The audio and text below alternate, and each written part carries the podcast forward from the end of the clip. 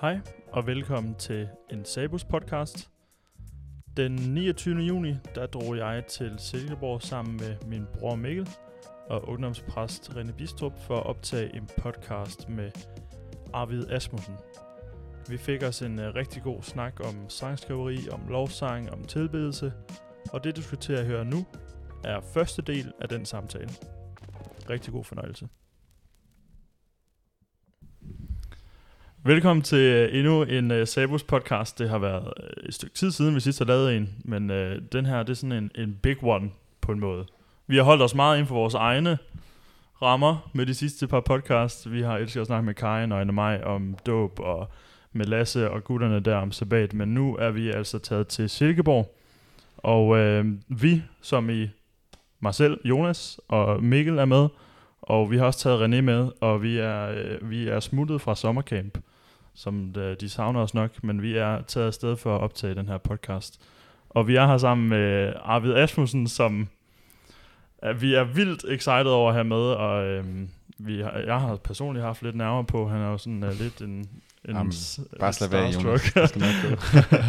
Ej, men vi er så glade for, at du er med, og i dag der skal vi snakke om lovsang, og det er jo egentlig noget, som Mikkel og René og jeg har snakket om mange gange før, men som stadig er en ret ny ting for os i Adventistkirken, og på en måde en overfladisk ting. Så i dag skal vi prøve at dykke lidt ned i, hvad lovsang egentlig er, og hvad det betyder, og hvorfor vi gør det, og sådan nogle ting. Og det er Arvid jo netop ekspert i, så vi glæder os rigtig meget til at høre, hvad der har at sige. Og nu får du lov til at præsentere dig selv for alle vores lyttere. tak. Og er det også okay, hvis jeg er sådan lidt nervøs? Det er helt okay. Der er ikke noget nervøs at være nervøs for her. Nå, det er bare godt. Jamen tak, I har jo fundet mig her i Danmarks outdoor hovedstad. Og vi har nogle Silkeborg-lyttere, der hujer ned hjemme i stuen lige nu. Det er jeg sikker på. Yeah. Nå, men jeg er jo lige flyttet hertil for et års tid siden sammen med min familie, og vi er en del af Silkeborg Oase Kirke, hvor jeg for et par år siden blev ansat som lovsangspræst. Og jeg må hellere lige starte der med familien der. Altså, jeg er jo gift med Elise, og så har vi 3 børn. Silje på 13, og Levi på 8, og Karla Victoria på 4. Så der er i hvert fald også en håndfuld derhjemme. René, han kan relate til mange små børn. Nå, fint. Men altså, jeg blev lovsangspræst her i Silkeborg, efter i mange år har været lovsangsleder inde i Aarhus Valgmenighed. Og det var jo nyt for mig at komme hertil, og så ligesom tage den her præsterolle på mig. Men jeg oplevede egentlig, at det var meget sådan. Der var noget, der var nyt selvfølgelig, og prædike, og være liturg, og have samtaler, og så videre. Men det var egentlig også en meget forlængelse, synes jeg, af det at være lovsangsleder, at det at have arbejdet med sang og musik i kirken, jo var svært at isolere for også at arbejde med bøn og fællesskab, og forkyndelse, og gudstjeneste, og sådan nogle ting.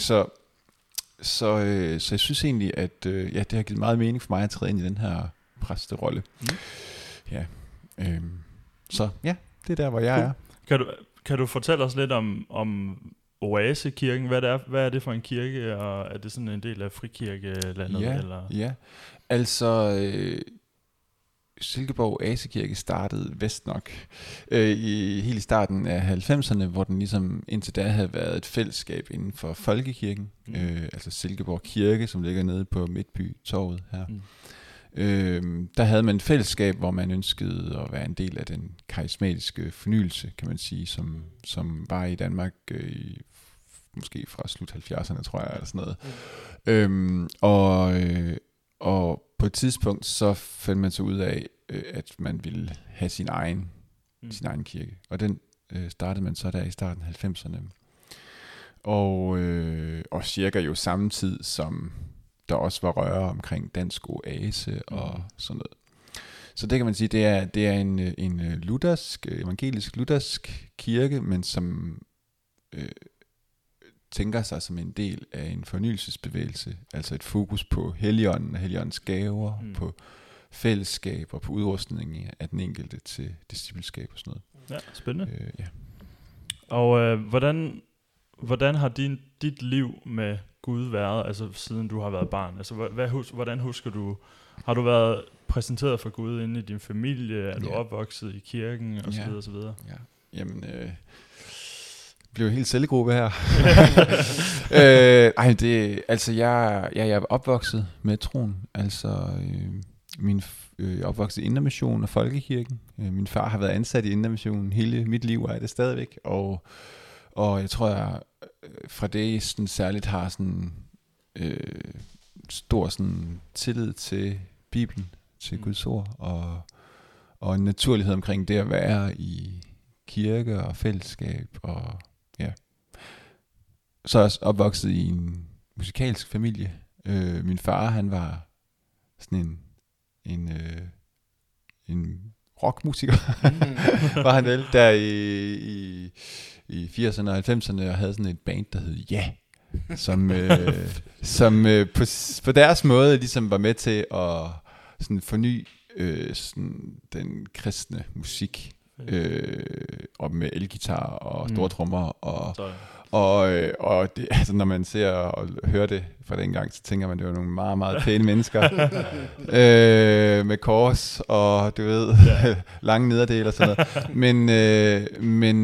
Men i virkeligheden så var de jo virkelig med til at ruske lidt op i nogle ting på den tid, sammen også med andre, men det var sådan en del af det, jeg voksede op i. Jeg kan huske, vi boede i et missionshus syd for København, Ishøj landsby, og derinde i sådan missionshusets mødesal, der var det sådan, den ene halvdel, det var sådan mødesal for de aktiviteter, der var omkring Indre Mission, der lokalt, mest nogle ældre mennesker, som jeg husker det.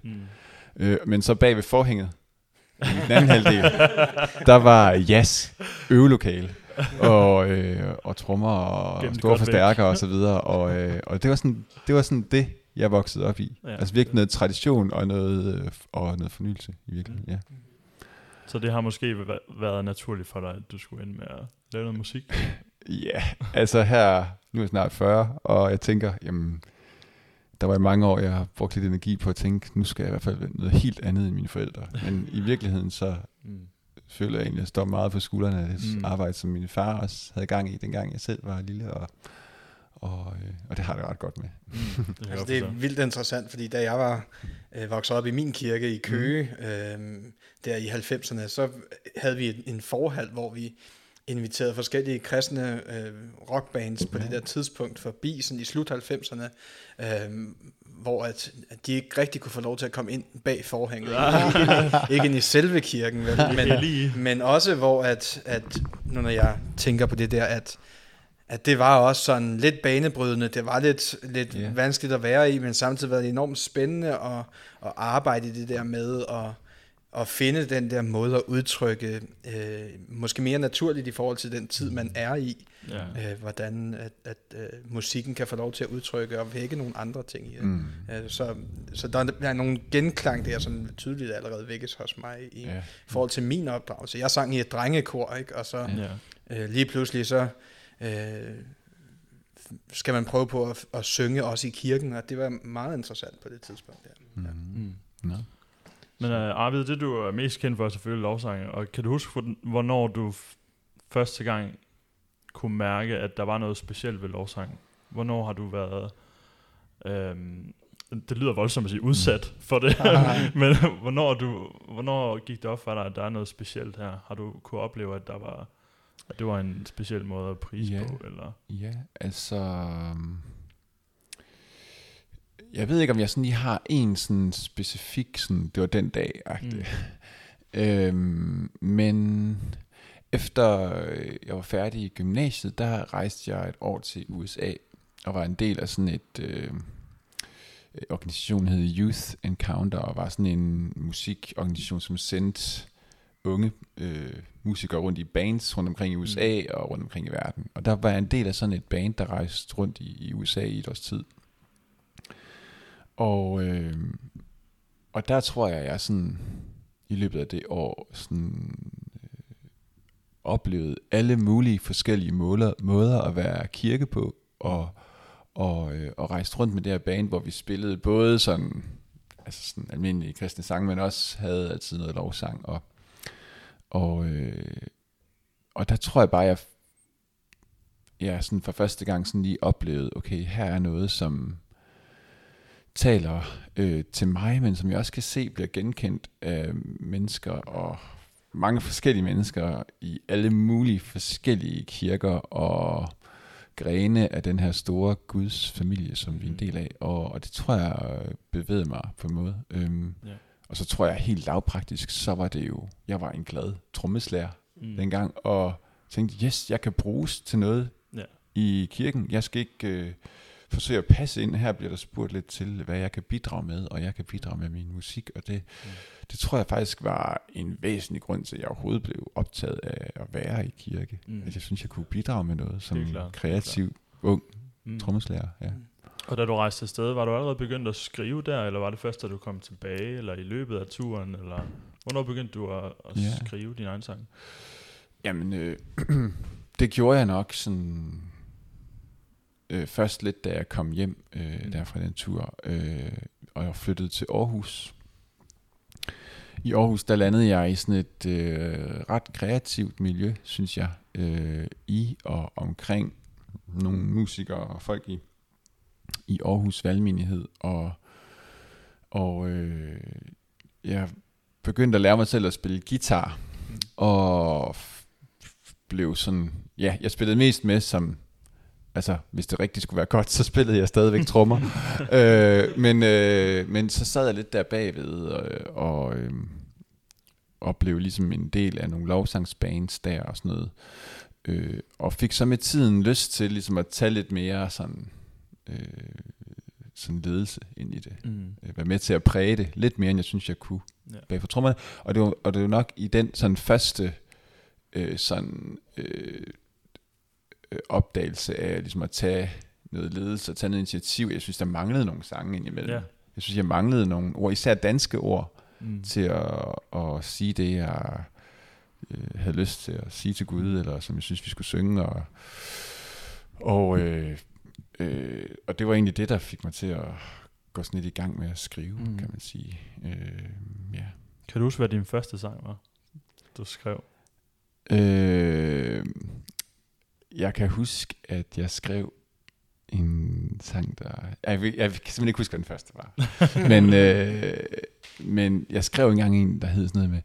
Kom Helligånd, tag engle med. Og sådan noget. Det var sådan et Martin Brygmann-agtig, pop-agtig. Ikke en, jeg sådan synes, jeg har brugt så meget. Men den var... men det var første gang, jeg kan huske, jeg skrev noget, som vi sådan brugt i kirken lidt. Hvordan føles det? For jeg har aldrig oplevet det, at skrive noget selv, og så bliver det brugt af andre mennesker. Ja. Altså, hvordan føles det? Altså, og så har du måske selv spillet imens. Ja, det gjorde jeg sikkert, ja. Altså, jeg synes... jeg synes, det er... altså, for det første så var jeg bare enormt glad jo, for at nogen synes, at det, jeg havde fundet på, kunne bruges, og kunne bruges i kirken, og... men så mærker man jo også sådan en vis sådan... ansvar, synes jeg. Det der med, at jeg skriver noget og finder på noget, som måske er min personlige bøn, og så bliver det til noget, som andre også ligesom begynder at bruge som noget, de siger til Gud, og det synes jeg også på en eller anden måde var sådan lidt, hvad kan man sige, sådan lidt intimt på en eller anden måde, det med, at man ligesom på den måde lægger ord i folks mund. Altså en ting er, at man tager en anden sang og siger, nu skal vi synge den her sammen, men ligesom at der kommer noget fra en selv. Det synes jeg faktisk var sådan, det føltes på en eller anden måde, som at jeg var med til at præge folk på en måde, som jeg godt lige kunne mærke, okay, det er faktisk vigtigt, jeg lige gør mig umage, og at jeg... og så den tredje oplevelse, det var måske, at når man så hører ens egen sang sunget af andre, så ligesom den kommer tilbage til en selv. Jeg kan huske, for nogle år siden, så havde jeg skrevet en sang, og så var der nogle folk, der sang den, og der var også nogle andre, der begyndte at bruge den, uden at jeg selv ligesom var involveret. Jeg kan huske, jeg stod uden for sådan et telt på en sommercamp. Måske var det var nok Sommeroase. Og jeg kunne høre nogle af de andre, der sang min sang. Mange mennesker. Og så kunne jeg mærke, at jeg var et helt andet sted selv. Ja. Ej, og at jeg følte mig sådan næsten lidt... at jeg kunne mærke, at jeg var sådan... Ja, at jeg var et andet sted, og at der var noget, jeg havde... som havde betydet noget for mig på et tidspunkt, som jeg havde brug for at vende tilbage til. Mm. Altså det blev ligesom om, at Gud mindede mig om, kan du huske, da du skrev det her, der havde du det på den her måde, måske skulle du lige det lyder som en tilbage helt, til det. Ja, det var egentlig sådan lidt, det var lidt det der, der står i stedet, vi omkring det der tvækkede sværd, ikke også? Der var både noget, jeg sådan rakte ud til mennesker, men lige pludselig så vendte det også indad mod mig selv. Det synes jeg var faktisk sådan lidt en vild oplevelse. Det synes jeg er vildt spændende. Jeg har aldrig skrevet sange, så jeg har aldrig kunne opleve det, men jeg har holdt en andagt eller to her og der til nogen, og det var en vildt opløftende følelse at se, at det, som man selv siger, er først og fremmest relaterbart. At man ikke bare, at det ikke er noget, man selv oplever, men at andre gør det. Og få reaktioner, sådan emotionelle reaktioner på noget, man siger, det er virkelig en utrolig opløftende oplevelse. Og man snakker jo utrolig meget om, at det er vigtigt, at vi har en personlig tro, tænker jeg, ikke? Og på rigtig, rigtig mange tidspunkter, i hvert fald indtil at du begynder at bevæge dig i at tage ordene i munden selv, eller lade dem flyde, ikke? Så er det stadigvæk lidt på afstand, synes jeg, at troen er. Det er i hvert fald min erfaring, indtil at du kommer til det der sted, hvor du så siger ting selv, fordi på en eller anden måde, så får de en anden magt i det øjeblik, du selv udtaler dem, og ikke bare tænker dem, men også siger dem højt, eller synger dem højt. For en ting er jo, nu sagde du, kom Helligånd, send din engle med, ikke? Og jeg tror, der ligger et eller andet i, både hvis man bare sidder og skriver dem ned på et stykke papir, så sker der en ting, men at synge dem, så måske bare synge dem for sig selv først, så har det en betydning, men hvis du synger den sammen med andre, og det så svarer igen. Altså der er nogle forskellige dybder i den erfaring, og den trosudvikling, som kommer der, som er meget spændende, og som jeg også selv har skulle arbejde med. Måske ikke så meget i forhold til sangskrivning, men så til, når jeg skulle prædike eller undervise. Altså hvordan formidler jeg den her historie, eller den her idé, som kommer et eller andet sted derfra, men også fra Bibelens sider, eller omvendt fra Bibelens sider, og så vækker den en eller anden genklang i mig, som jeg skal formidle. For det skulle jeg også til at sige, altså, det synes jeg så også, hvad kan man sige, som sangskriver jo også er et vigtigt sted at stå, at jeg sådan ikke, hvad skal man sige, kun sætter ord på mine egne følelser eller tanker, og ligesom lader det blive til andres følelser eller tanker, men at jeg står sådan rimelig solidt plantet i det, der er Guds ord, og at jeg egentlig øver mig i at formidle det på en frisk måde, og også filtreret igennem den, som jeg er, og det, jeg kan sige, både sådan poetisk og musikalsk, men at jeg ikke sådan, altså, jeg leder ikke lovsange, jeg skriver ikke sange sådan ud fra mine flyvske sindsstemninger, men ud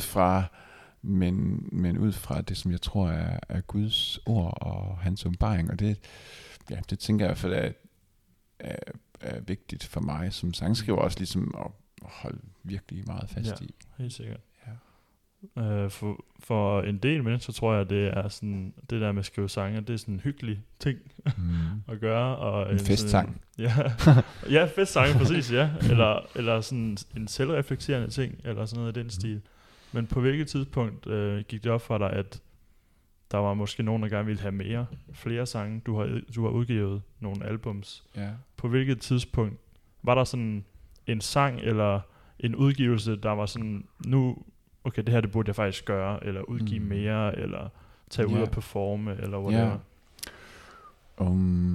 Altså fra hobby til profession på en måde. Ja, altså... Jeg synes jo, det kom sådan en lille smule, en smule af gangen der i min Aarhus-tid, hvor jeg begyndte at lede lovsang i menigheden, og, Og Aarhus Valgmenighed var jo også på det tidspunkt en menighed, der voksede rigtig meget, og fik lov til også at præge meget, i hvert fald Dansk Oase og sådan noget. De første udgivelser, jeg var med på, var jo ikke sådan mine egne udgivelser, men var jo nogen, vi udgav i Dansk Oase, nogle live lovsangsplader og sådan noget. Og det gav mig jo bare en fornemmelse af, det som jeg arbejder med, det kan faktisk virkelig bruges af mange, og lever sit liv også uden at jeg spiller det. Ja. Så tænkte jeg, så skal jeg nok, der er nok noget her, jeg skal forvalte godt. Og jeg udgav den første plade, sådan, skal man sige, i mit eget navn. Det var jo i 2010 med en, der hedder Hører du min sang?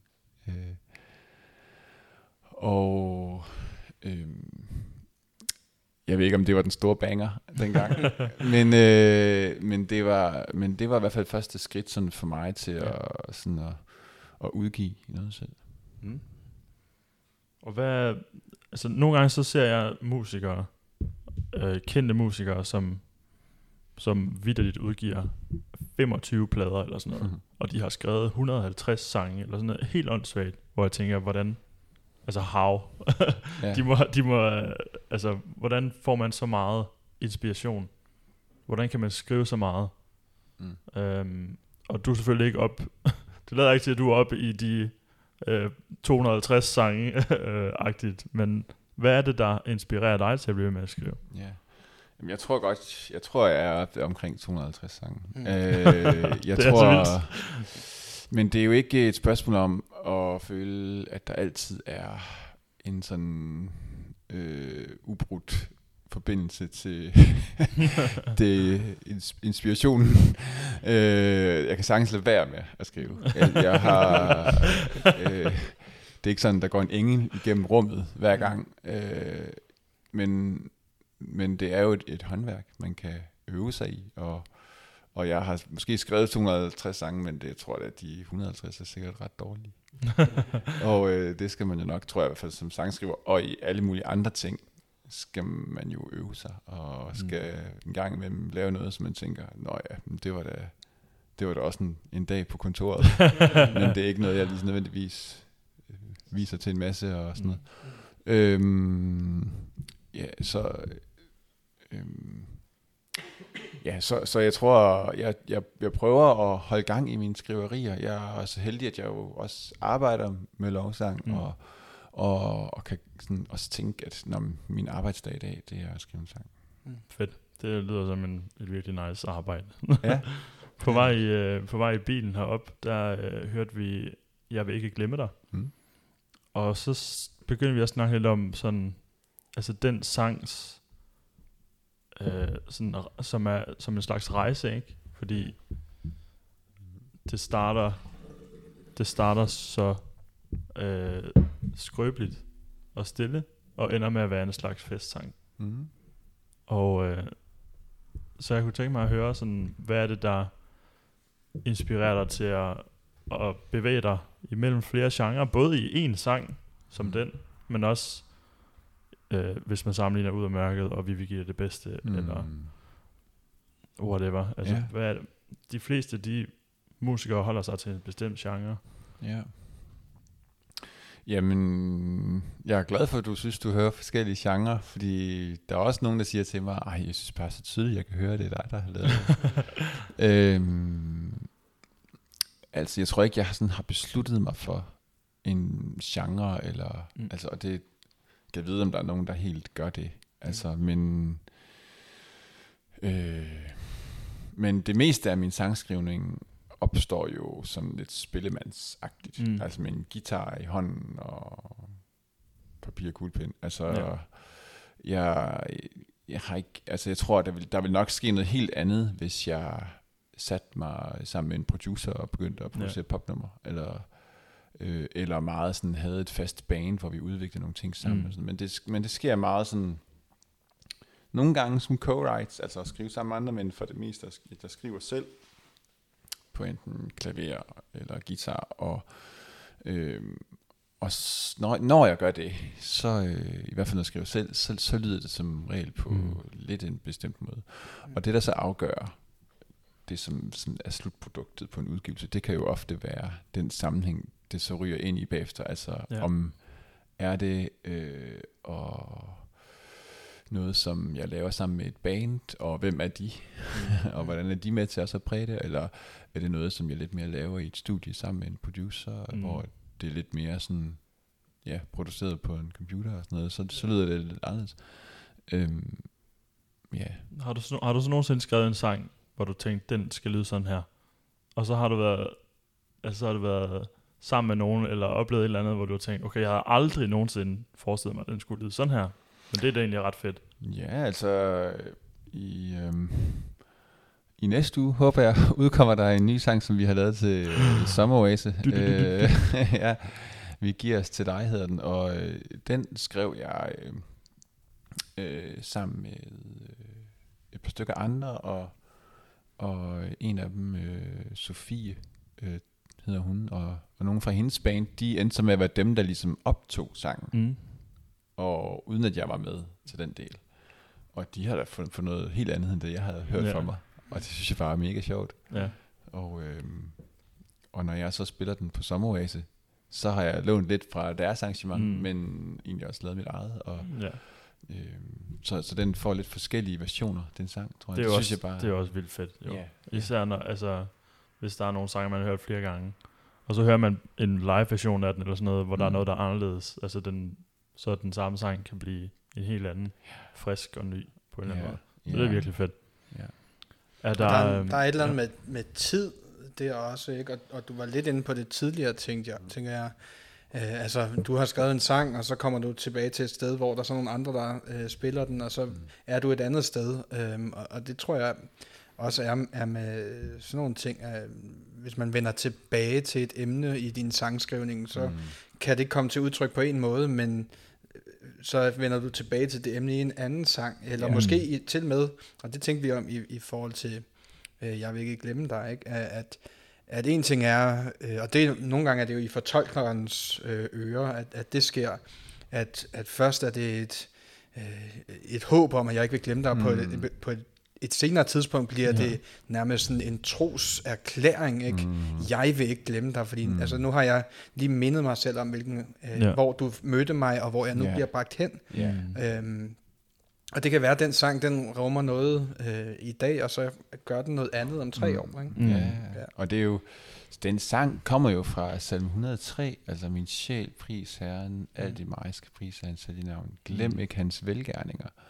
Og der står det jo sådan lidt i bydeform til den, der måske har sunget den for nogle andre. Og så står der jo så alle de her ting om, hvad Gud har gjort. Og så for mig, da jeg læste den, eller, så blev det jo, i stedet for at sige det som sådan en, hvad skal man sige, en bydeform til andre eller mig selv, så blev det jo sådan et omformuleret til en bøn eller et ønske om ikke at glemme Gud.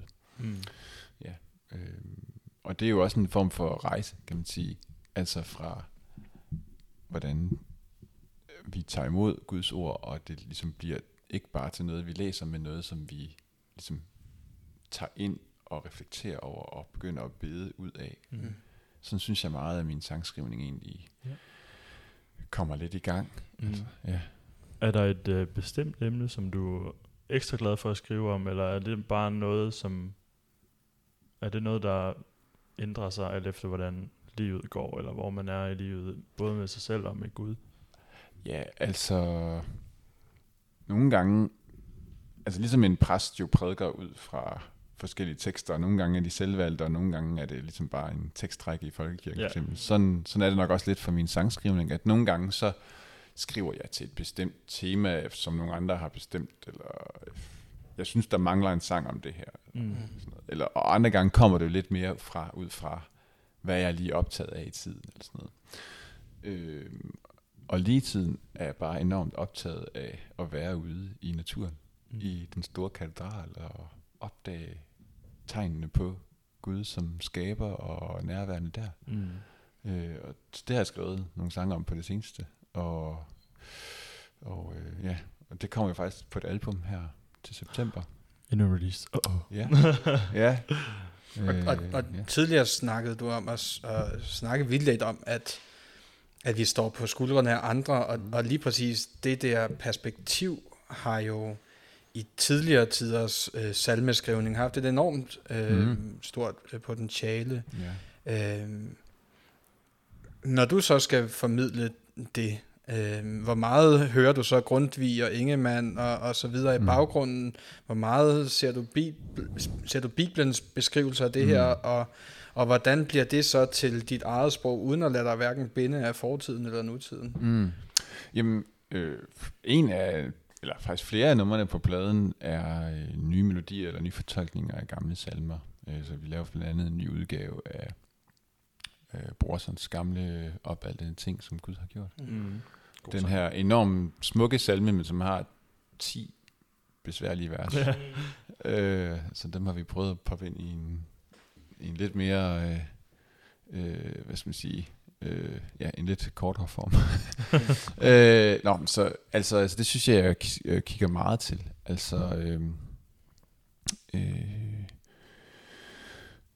Så synes jeg, at jeg forsøger at tage nogle småbider fra Bibelen rundt omkring, som ligesom har det her tema. Altså for eksempel det sted, hvor Jesus han siger, hvis ikke vi synger til Gud, så begynder stenene at råbe.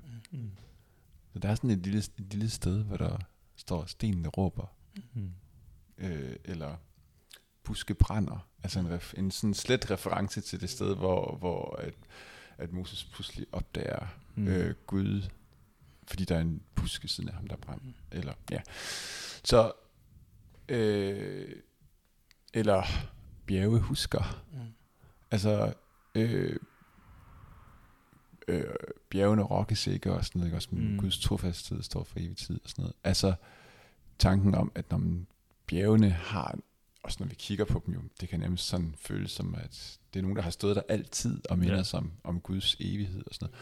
Når man så har sådan nogle, så kan jeg godt lide at trække sådan nogle små referencer ind, som jo egentlig åbner et ret stort tema op, som rent bibelsk, men ind i en sangtekst. Det var sådan nogle ting, jeg lige har været optaget i lige siden. Det var så første del af Sabus podcast med Arvid Asmussen. Hold godt øje med Sabus sociale medier, når vi engang i midten af august annoncerer udgivelsen af anden del. Tak fordi du lyttede med.